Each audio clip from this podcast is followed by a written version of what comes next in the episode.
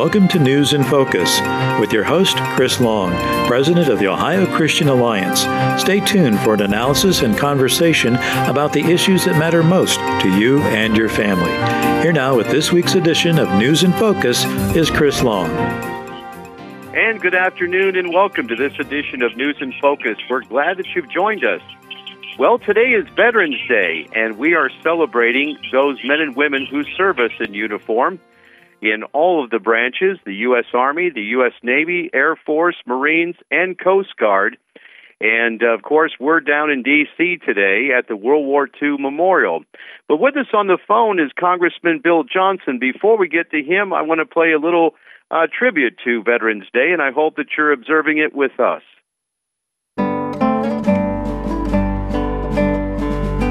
Every year on November 11, Americans celebrate Veterans Day, honoring those who have served in the United States Armed Forces. While war is always a tragic evil on this planet, the preservation of the freedom we enjoy today is due to the dedication of men and women who serve and are willing to give their lives, if necessary, for the rest of us. On this day, legally, 2 minutes of silence is recommended to be observed at 11 minutes past 2 Eastern Standard Time. Well, again, that is Veterans Day today, and we are recognizing our veterans. And, of course, in Washington, D.C., we're taking in the observances at the World War II Memorial, the Vietnam Memorial, and later the Korean Memorial. All will have observances on Veterans Day. With us on the phone is a veteran himself and a member of Congress from Ohio's 6th District, our good friend, Congressman Bill Johnson. Congressman, welcome to the program. Thanks for having me today, Chris. It's a really important day of observation. Well, that's right, and we want to thank you for your service as you served us in the military and now serving us in Congress. And I know it means a lot to you to support the men and women in uniform. Your thoughts? I do. You know, we've had about 1.3 plus million Americans that have died in uniform for the cause of freedom. There's no greater military on the planet than the United States. It is what has made us the great nation that we are. Because if you consider the fact that the United States is the guardian of the gate of freedom for the rest of the free world, imagine where we would be if the United States were not standing guard at that gate. So I am tremendously honored to have worn the uniform and to have served with some of America's most treasured assets, our men and women in uniform. And I'm glad that you're taking the time out today to recognize them. Well, that's right. It's our great service to thank the men and women who serve us in uniform. You know, over the years, going down to the World War II Memorial and with the honor flights and from Ohioans that we're visiting, and you and I have had quite an experience over the years. In fact, I was looking through some of the old pictures of years gone by of some of the veterans that you escorted to the World War II Memorial and on the honor flights, which would take in all the war memorials in Washington, the World War II Memorial, the Vietnam Memorial, the Korean Memorial, of course, going over to Arlington Cemetery. You participated with several honor flights, and one notable one, and bless his memory, George Poppy Fowler. You actually officiated over his funeral this last winter, and Sylvia and I had the honor of being able to meet you there in Coolville. And what a crowd that came out that day to honor one of our notable veterans who served in the U.S. Navy in the Pacific Theater and also testified on the D-Day Prayer Project, which we're going to be talking about in a minute. It's dedication, finally, 10 years later. But tell us about George Poppy Fowler. Oh, my goodness. What a character Poppy was. You know, you don't meet very many like him. He talked like it was yesterday about his experiences as a backseat gunner in an SBD Helldiver bomber in the Japanese theater during World War II. I mean, he and his unit were part of the softening up of Iwo Jima before the Marines even landed there in that critical campaign. And to hear Poppy talk about it, it was no big deal to him. He never feared for his life, for his safety. He was doing a job, wearing the uniform of the greatest nation on the planet, and his faith in God was so strong that he knew that doing his job was risky, could cost him his life, but he knew where he was going should that happen. And fortunately, he made it home, and boy, he influenced a lot of people's lives along the way. And I was so grateful that that I met him on one of the honor flight visits. Met him in Columbus early one morning when I was assigned as his chaperone, and we became close friends. He would call me and ask me about my my family, how my wife and son were doing. He was in the hospital one time, and Leanne and Nathan went up to visit him, and he went on and on and on to me about how much that meant to him. He was a family man, a God-fearing man, and of course, he loved our country with a deep and abiding love. I took him not only to testify before Congress when we did the World War II D-Day Memorial Prayer Act legislative hearing, but I also took him to a State of the Union address, and he got a big kick out of that, too. Well, that's right. I'm actually looking at the photos from the honor flight back in October of 2011, Bill, if you can imagine that. And that's when you took Poppy there. I got a chance to meet him that day. And, of course, we then had him go in to Congress to testify on the D-Day Prayer Project. You were the House sponsor. Senator Portman was the Senate sponsor. It finally got passed in 2014. Since that time, we've been raising the money for its addition at the World War II Memorial. We finally secured the major grant, and we're going to have a dedication in June of 2022.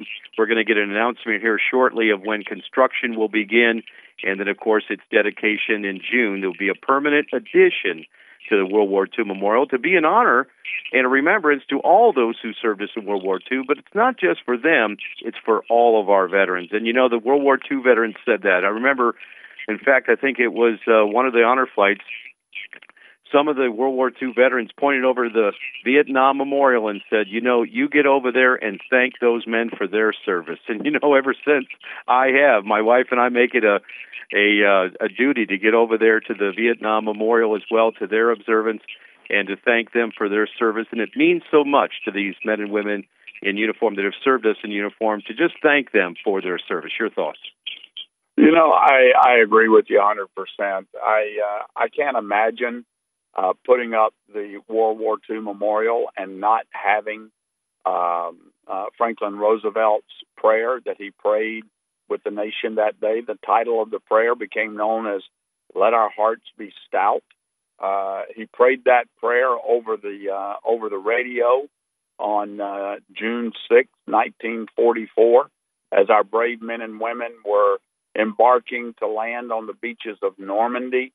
And you know, I'm reminded, Franklin Roosevelt knew something that some of our modern presidents have seemed to have forgotten a little bit about, Chris.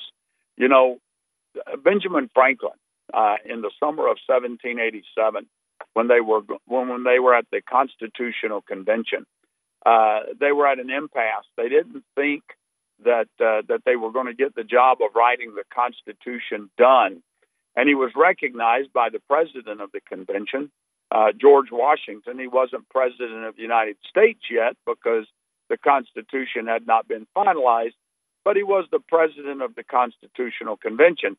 And George Washington recognized Benjamin Franklin, and Benjamin Franklin said these words.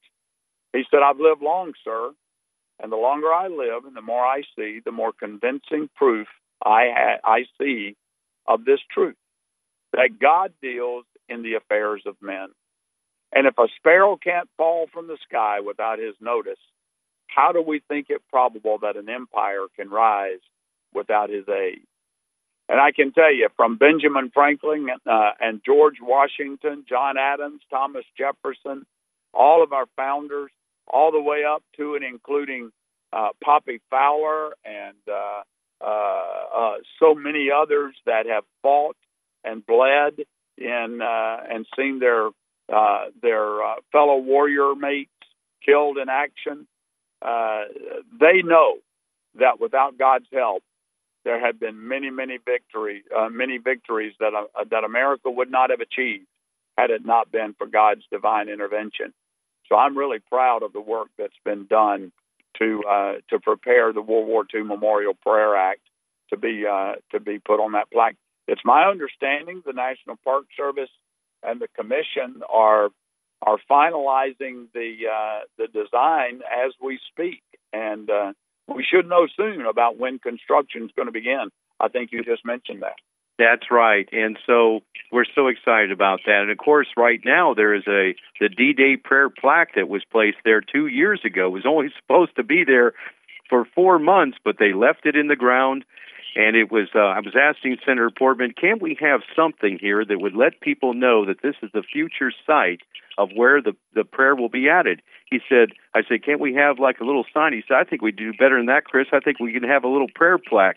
And I said, that'd be a great idea, Senator. And, of course, we did. And we dedicated it in the 75th anniversary. And it's been there ever since. And so, you know, and literally thousands of people have read that prayer already, Bill, who have come by what is called the Circle of Remembrance just beyond the Atlantic Arch and have seen that prayer plaque and read the prayer of FDR on D-Day. Folks can learn more about this project at ddayprayerproject.org. That's ddayprayerproject.org. And we're going to have a wonderful ceremony in June. We're going to have World War II veterans that are still with us. We're going to have reenactors from the World War II era. We're going to have dignitaries and, of course, clergy. And hopefully, folks, you come on down and come down next summer anytime to visit your nation's capital, take in the sights, and visit the D-Day Prayer Project. The D-Day prayer, while you're visiting the World War II Memorial. And read it aloud. It was a prayer speech that the president prayed with the nation on the evening of the D-Day landings, and it's the first way in which Americans and most of the world knew that the liberation of Europe was underway with Operation Overlord. So, you know, Bill, it's a great project. You initiated it in the U.S. House of Representatives, Senator Portman in the U.S. Senate, and together you got it done, and the president signed it in 2014. And all these folks have sent in little donations towards the project. It's going to get done, and it's going to be, in fact, we're told, this is the first time a prayer itself has been added as a single item to the mall ever. So it's historical in that way, and it's a great addition. Well, it is, and I don't want you to downplay too much, Chris, your involvement in this project. You know, getting the legislation across the finish line certainly had its challenges, but I think you faced the bigger challenge, and that was to spearhead the raising of the funds, because this could not be done with taxpayer dollars, and it shouldn't be. This is something that the American people want to take credit in, and they should, because it's an American moment in history. But you played a big role in helping to raise that money, and I just want to thank you as a veteran for putting forth so much effort to make that happen. Well, thank you. It's our pleasure to serve and to be service to those men and women who serve us in uniform. And you know, Bill, I think that many Americans recognize that, and I think that Veterans Day today is actually in some quarters more observant than it was when I was a kid. I think more people recognize the importance of stopping and recognizing those veterans, whether they served in wartime or peacetime, to recognize those men and women who sacrificed that time of their life to serve our country and to protect us against those opponents. And we've recognized that. We've seen that. This generation has seen it on 9/11. When tyranny came to the shores of America, and we saw it on our television screens. Thank God we haven't seen anything like that since. But my father's generation, of course, heard it over the airwaves of the radio when Pearl Harbor was bombed. And, of course, Wake Island and the Philippines were attacked, and we were ushered into World War II. You know, you're serving us in Congress. You're serving on committees. You see the intelligence reports. Of course, you can't be specific. But America is always at risk of some kind of threat, is it not? We are, Chris. I want to comment on one thing that you said. I think you're right. You know, I remember growing up as a young person, and I don't remember a big emphasis on Veterans Day either. But it I believe the reason that that's true is because who were the mainstream carriers of the flag when you and I were children? It was that greatest generation of World War II veterans, and they didn't want that kind of accolades. They didn't see and believe that what they did was that exceptional. They went to fight for something bigger than they were, and they did it because they loved their country and they loved family, and they believed in a holy and just God that had ordained this country into being, and they just saw it as their duty. They didn't see it that they were exceptional. You and I know they're exceptional today, and today's generation certainly knows the exceptional service and sacrifices that our men and women in uniform put forward, the stresses on their families and such. But absolutely, I think it had a lot to do with that generation not wanting to be patted on the back for what they did. And I got off on that because I thought it was such an important point.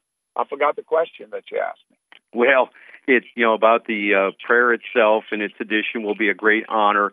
But I think you're right, Bill, that, our way in which we can thank these veterans is just those veterans around us and to thank them for their service. Sometimes it's just as simple as putting up the flag outside the house, letting folks know that you're proud to be an American and proud of those who have served us in the military. Absolutely.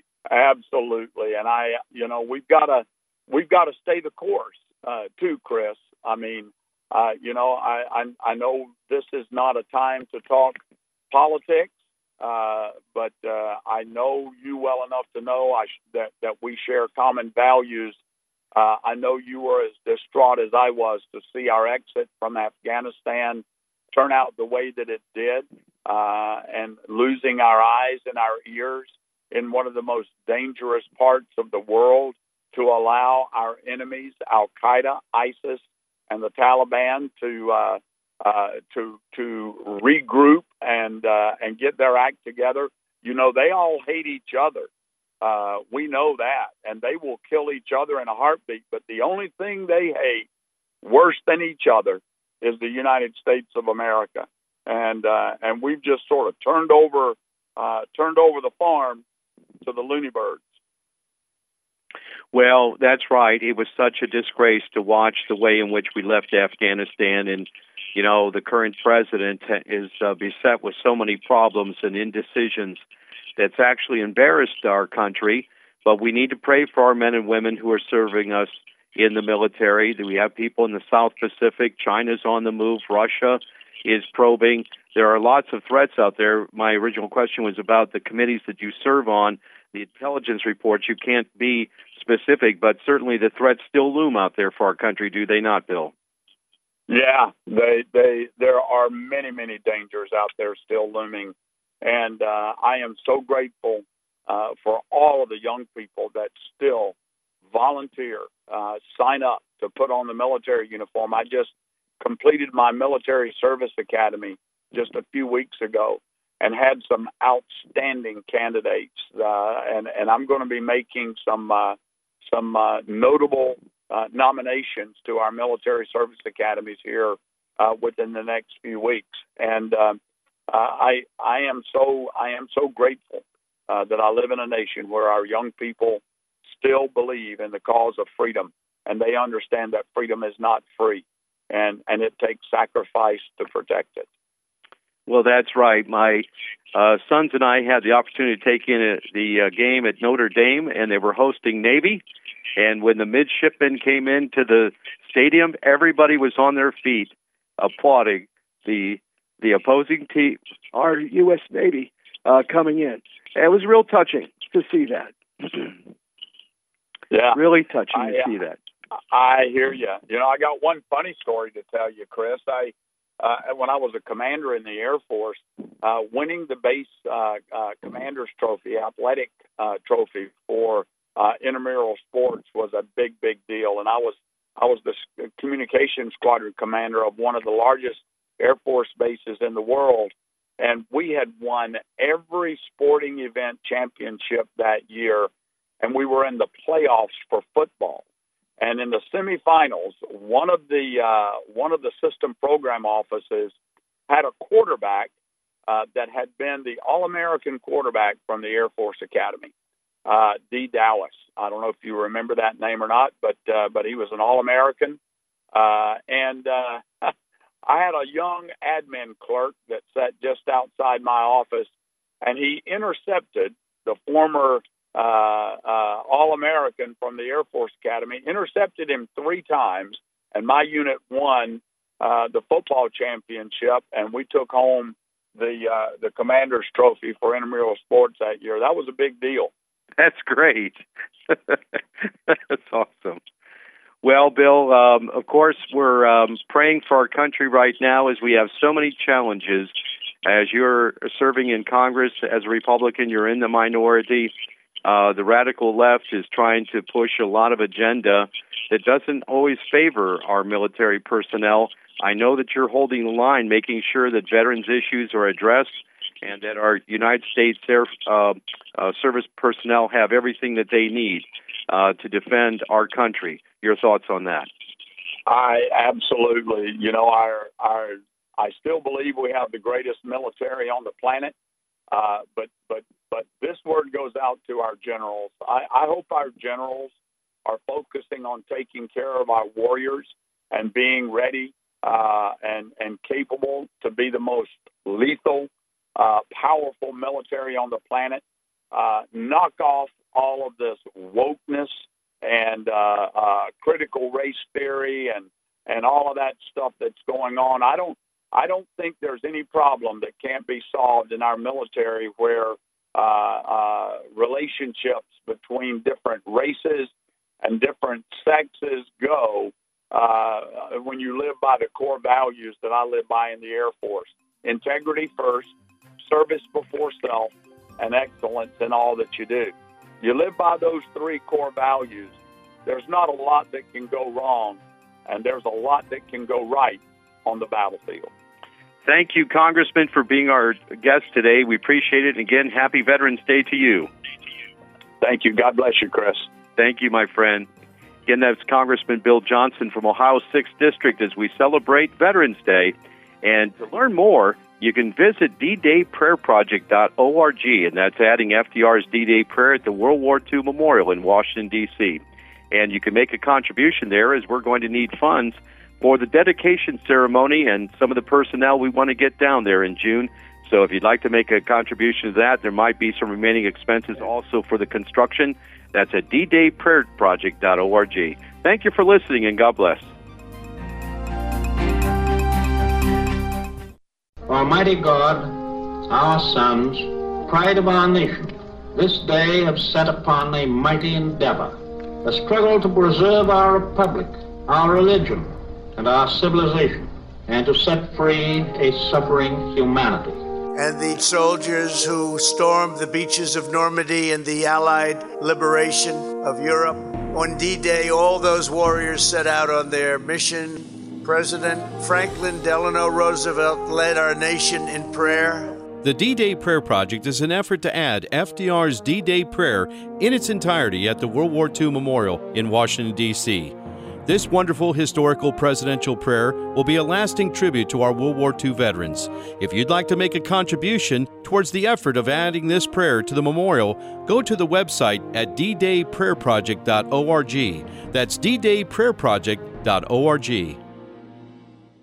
I'm Johnette Cruz, and I'm a busy mom. Then a friend told me about TrustBlueReview.com, a new website powered by the Christian Blue Network. She uses it to find trusted Christian-owned businesses. I checked it out, read the helpful reviews, and found a great family dentist. Now I use TrustBlueReview for all my family's needs. For peace of mind, do what I did. Visit TrustBlueReview.com or download their free mobile app from your app store today. The trusted source for all you do. Trust Blue Review. Will my kids like this dentist? Can I trust this mechanic? Who's a good choice for my upcoming remodel? I found businesses I can trust from TrustBlueReview.com. This company rebuilt our deck and renovated our bathroom. I'd highly recommend them to anyone looking to hire an honest contractor. The best dentist experience I've ever had. It's now easy to find trusted businesses in my community that have the same Christian values as my family. It all starts at TrustBlueReview.com or download their app in the App Store today. The trusted source for all you do. Trust Blue Review.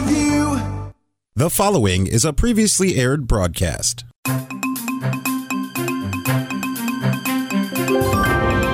Welcome to News in Focus with your host, Chris Long, president of the Ohio Christian Alliance. Stay tuned for an analysis and conversation about the issues that matter most to you and your family. Here now with this week's edition of News in Focus is Chris Long.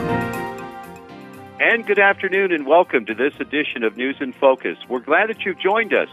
We're going to be talking about religious exemptions from the COVID-19 vaccines. And many people are actually facing termination of employment if they don't get the vaccine. Well, some folks, for actually medical reasons, religious reasons, and personal reasons, cannot take the COVID-19 vaccine. And that should be their right. It's their constitutional right. I mean, the right of the security of your person. It doesn't get any more secure than that, and yet these companies and corporations are deciding to mandate the vaccine for their employees as a term of employment. But there is an opportunity for people to file for religious exemption. We're going to talk about that. We're also going to talk about the legislation at the State House. There's been several pieces of legislation that are being they're in process and they're being considered. House Bill 248, of course, was for months in the Health Committee, and the debate raged in that committee. There's actually a discharge petition on that bill, that specific bill, that would be a vaccine freedom bill, in other words, a vaccine mandate freedom bill, 248. Also, House Bill 435. We'll get into the details of those two pieces of legislation and what might or may not be happening currently at the State House as far as legislation to provide some relief to Ohioans who are facing, well, actually, this is a crisis. If you're being threatened with being fired because you don't take a substance into your body, I would call that a crisis. But we have a lot of folks we've been able to help with religious exemptions, and we're going to be talking about that. And I want to share with you that my guest and I will actually on Thursday, November 4th, that's tomorrow night, for those of you listening to this program during the day, it will be tonight, November 4th, at the Wadsworth Nazarene Church. That's at 743 High Street in Wadsworth, Ohio. They also call it the Now Church, but it's the old Nazarene Church. It's right there on Route 94. Off of 224, 7 o'clock tomorrow night, we will be talking and providing information about religious exemptions and also talking about State House update on vaccine mandate freedom legislation. With me on the phone is State Representative Scott Wiggum of Ohio's 1st District, and he's this is a very personal issue to him as well. I'm going to let him share about that. And he and I had the opportunity of sharing in a church about 4 weeks ago to help some people. That night, in fact, on a Monday night, that church was packed out with people wanting to have information on how to obtain a religious exemption from the COVID-19 vaccines. Representative, welcome to the program. Hey, thank you, Chris, for having me. Well, thank you, Scott. We appreciate all that you're doing, and we know that you were a signer of the discharge petition on House Bill 248.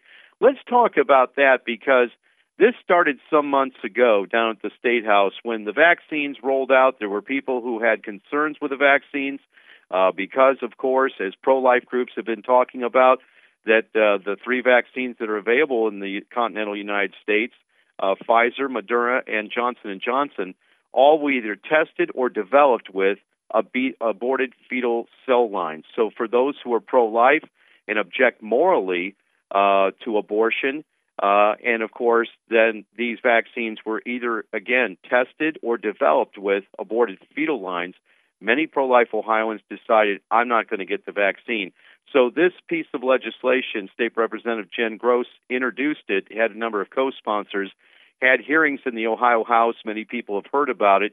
Tell us a little bit about 248 and why you signed the discharge petition to bring it directly onto the floor out of committee.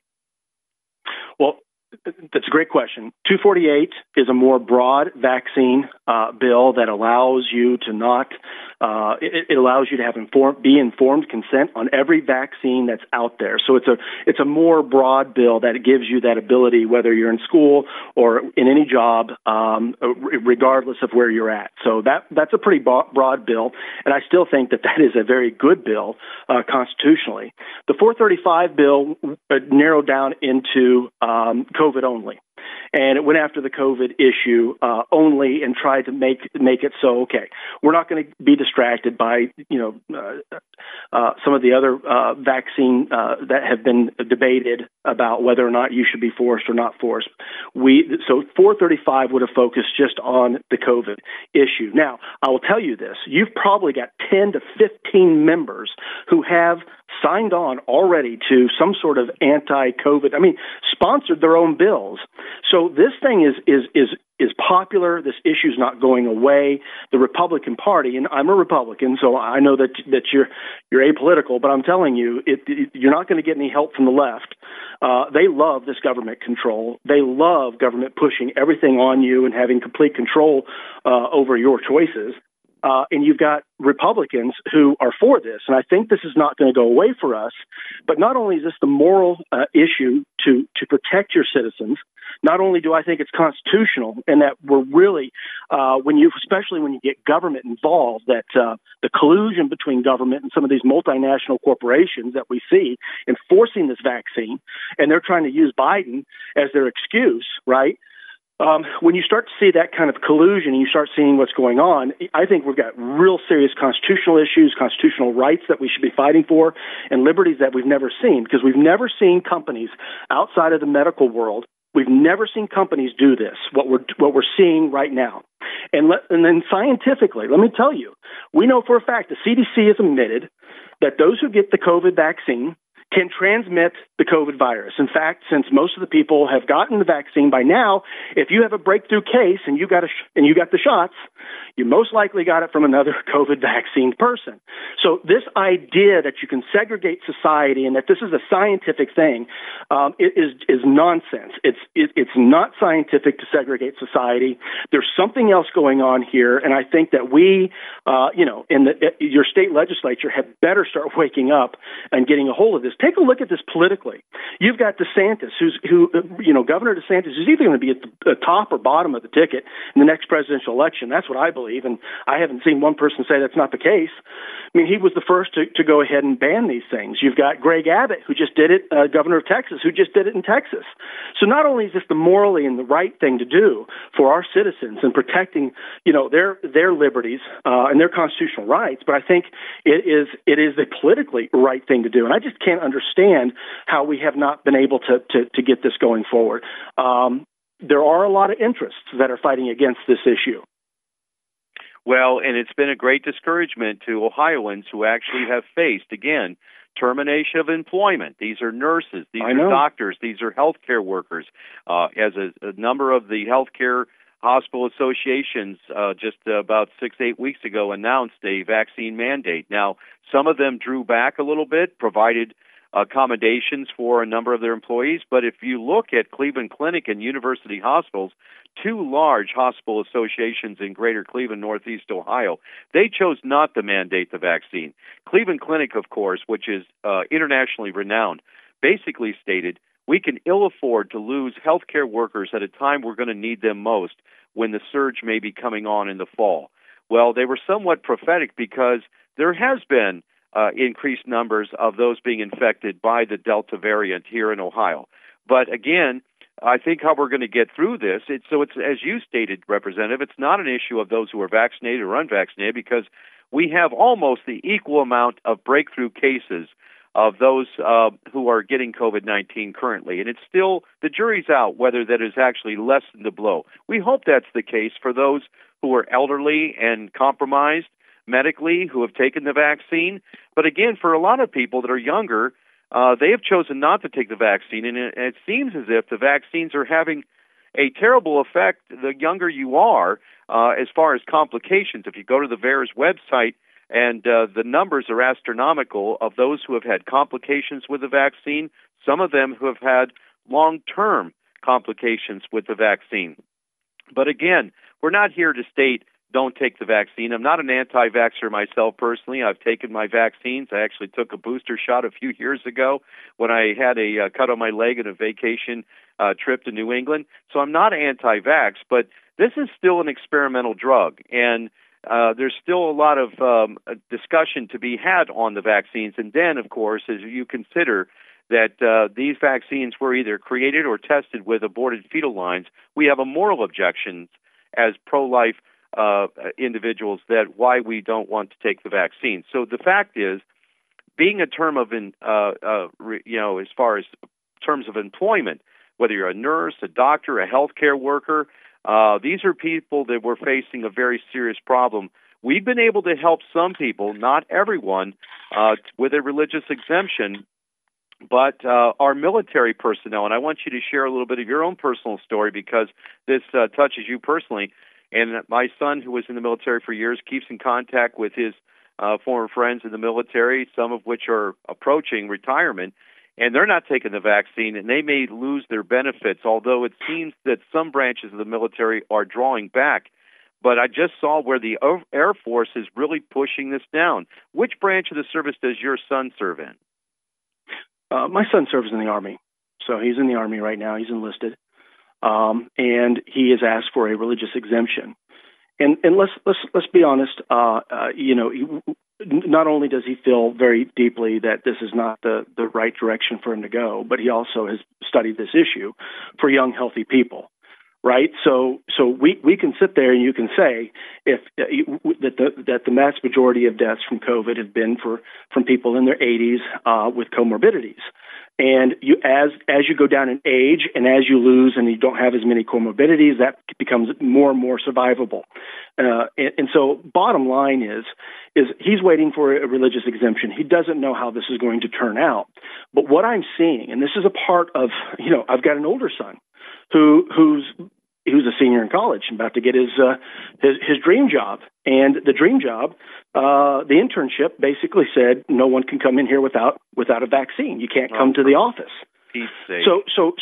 So here, this is his future. Okay. We're taught both of them are dealing with their futures. Both of my sons are. So this is a very personal issue to me. And this is where I'm starting to discover this is far greater than just, hey, take the vaccine or don't take the vaccine. This is, I've said it before and I'll say it again. I see this as a political purge. The folks who tend not to want to take this are working class citizens, majority, and they are also citizens, probably Christians, a lot of them. And a lot of people who just simply say, I'm looking at the evidence. I'm not trusting what they're saying to me right now. And I know my survivability rate is 99.99%. So we understand those things. My oldest son has actually had COVID. He was tested positive. He was sick for 3 days, still doesn't have a smell. And he's willing to go get a T-cell test if you want to see that. But these two young men are as healthy as they can be. And both of their futures are on the line because of the mandate. And my point is that this is a larger effect.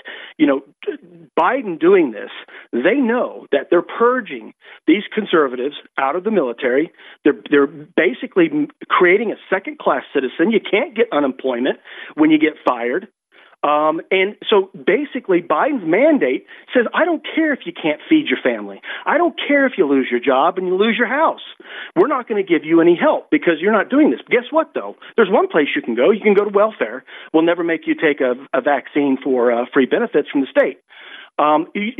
This is a highly political issue because of the way they're doing it. Also, the 1.8 million illegal aliens coming across the border, foreign nationals coming over here, and Biden's administration dropping them off in different segments of our nation.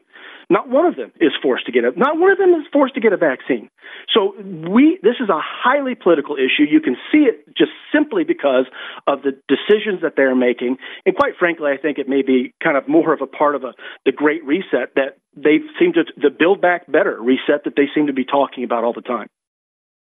Almighty God, our sons, pride of our nation, this day have set upon a mighty endeavor, a struggle to preserve our republic, our religion, and our civilization, and to set free a suffering humanity. And the soldiers who stormed the beaches of Normandy in the Allied liberation of Europe.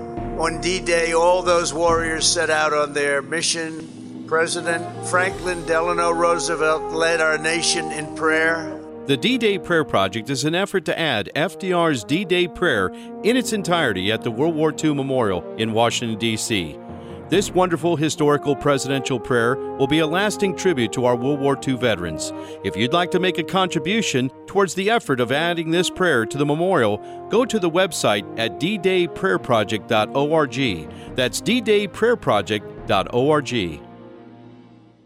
Will my kids like this dentist? Can I trust this mechanic? Who's a good choice for my upcoming remodel? I found businesses I can trust from TrustBlueReview.com. This company rebuilt our deck and renovated our bathroom. I'd highly recommend them to anyone looking to hire an honest contractor. The best dentist experience I've ever had. It's now easy to find trusted businesses in my community that have the same Christian values as my family. It all starts at TrustBlueReview.com or download their app in the App Store today. The trusted source for all you do.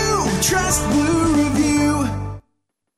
We're talking with State Representative Scott Wiggum. We are discussing the COVID-19 vaccine mandates here in the state of Ohio and federally. Now, let's talk about that federally. Now, the president announced some weeks ago about a federal mandate of employers of 100 employees or greater having to mandate the vaccine. He has yet to come out with the actual OSHA language that many believe it will come through OSHA as how it's being implemented. There's a report that came out last week. Of course, everybody's been looking at the election, but there was a report that came out that a number of business and union groups approached the Biden administration and urged them to push the vaccine mandate back until after Christmas because of the transportation problems and the, basically we're not being able to get goods into this country, and so they're urging them to push that back until after Christmas. It remains to be seen whether the feds are actually going to do that. So who is actually under the target right now? Well, as we saw in Ohio, hospital associations, some businesses, we're seeing the federal government employees, and we're getting discussion from people that we know in the network. So we had the meeting down there in Orville. A gentleman that worked for the USDA got a notice in his email that day. Those who work for the airlines, power companies, they were filled the room that night. Now, the airlines, why are they doing it? Well, they took lots of bailout money from the federal government last year during the COVID-19 shutdown, and they felt obligated as contractors with the federal government to mandate this. Well, their rank and file, whether the pilots or the stewardesses and the crews, service crews of the planes, they're fighting back. And so now the airlines are starting to draw back on their own vaccine mandate. But the military is the one that's really under the gun because you're obligated as sworn to serve your country, and certainly these men and women do. And yet they're being faced with this, and we see where there's whistleblowers in the Air Force that are saying that our fighter pilots cannot take this vaccine. It will compromise their battle readiness. Scott, we got a real problem here. Your thoughts? No, I absolutely agree, and that's where I keep on going back that this is political. This has been a political push, and they know that it's hurting their political opponents. And I keep on coming back to that. Listen, if President Trump had done anything that Biden is doing now to create a second class citizenry where you could not feed your family, it would be the number one issue that everybody would be talking about. And somehow the collusion that's happened between between so many of these corporations, whether they're multinational or whether they're very large national corporations, the collusion that they've gotten these dollars. And you're absolutely right. They feel obligated to do this, and they don't know. They don't quite understand what the political implications are going forward. I mean, quite frankly, if the government and your corporations are colluding with each other to force an injection in you, I've got to ask you, what can they not do to you? You have to ask that question. What can they not do to you when you advance that thought process going down? And that's the real problem that I have. We have to say no at some point in time. Listen, DeSantis just said it today. He took a Ronald Reagan statement. He said, and this is what I've always said. People think that the vaccine, the COVID-19 vaccine, somehow is going to end this.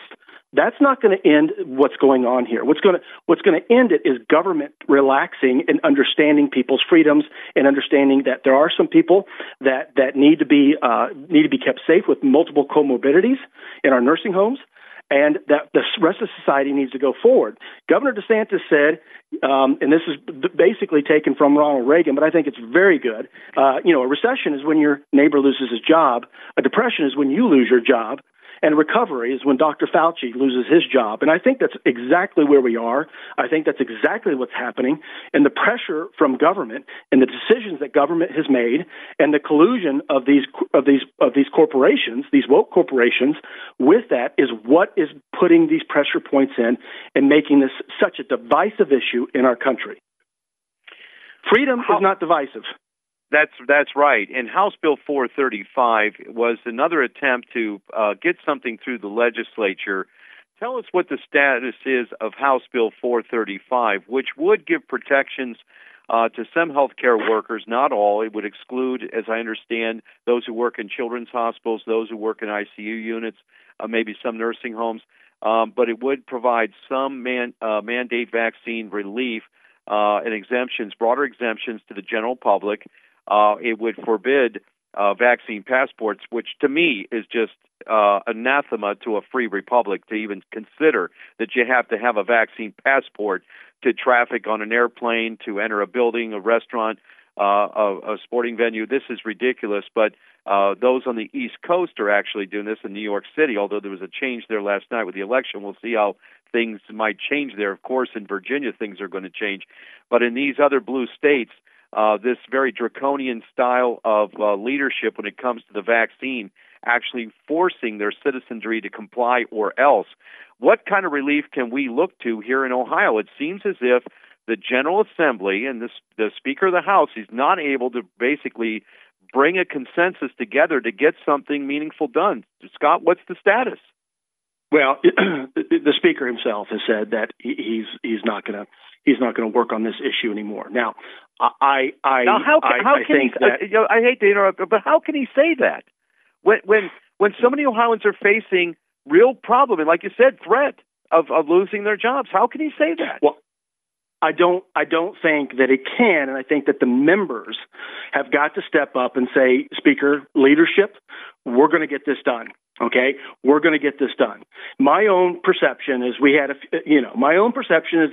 a few more moderate members and few more conservative members that were not in favor of this, and that did put us under the 50 guideline. However, I truly believe if they added one thing to 435, I believe this, and I've said this, if they added something such as we're going to ban passports. You can't do a passport at public places, public spaces. You can't stop people from buying groceries by making them show their card, or if they said non-discrimination between vaxxed and unvaxxed people. We know that colleges right now are nailing unvaxxed student athletes, raking them over the coals with paying for their own testing every day, wearing masks when nobody else does, in between sprints, just the most ridiculous things you have ever seen, and it's all for pressure. This is just pressure. It's not science. And my point is that we've, either one of those things would have, I think, finished this job. But I think there were some elements who didn't want to see it go forward, and they just thought it would be a pressure relief valve, possibly.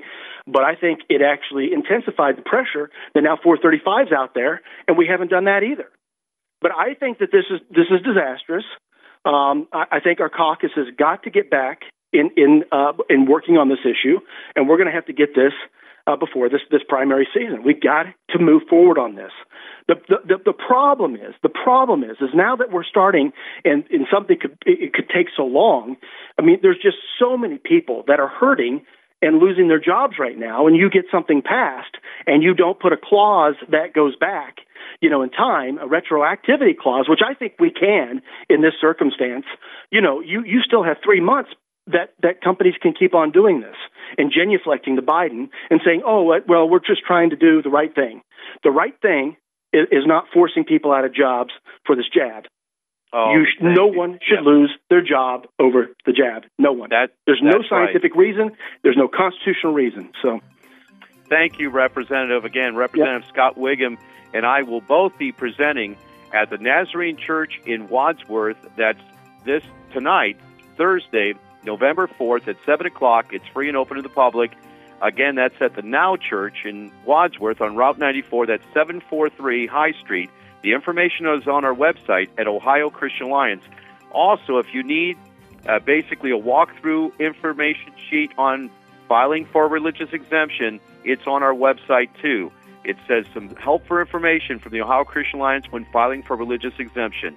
Again, at ohioca.org. Thank you so much, Representative. We'll see you tonight. Thank you. Thank you, Chris. God bless you. Thank you. And if you missed any of today's program, you can hear it in its entirety at our website at ohioca.org. You have been listening to News in Focus with your host, Chris Long, President of the Ohio Christian Alliance. To learn more about the issues that matter most to you and your family, visit online at ohioca.org. That's ohioca.org. Thank you for listening. This program is sponsored by the Ohio Christian Alliance of Akron, Ohio.